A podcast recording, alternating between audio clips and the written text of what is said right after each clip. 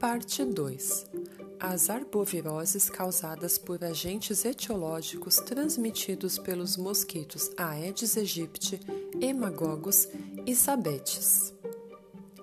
Tema 2 A doença chikungunya.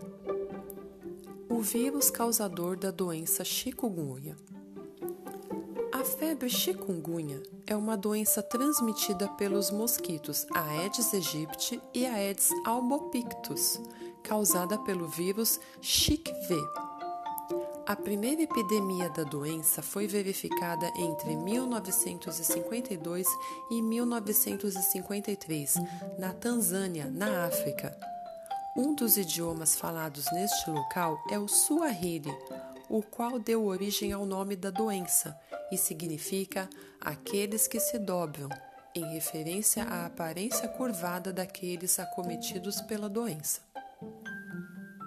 Sintomas: Os principais sintomas da doença são dores intensas nas articulações de mãos e pés, dedos, tornozelos e pulsos, febre alta, dor de cabeça, dores musculares e manchas vermelhas na pele.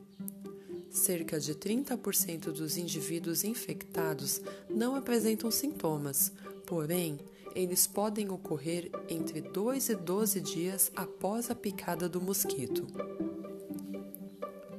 Tratamento: Até o momento não existem antivirais ou vacina para a doença.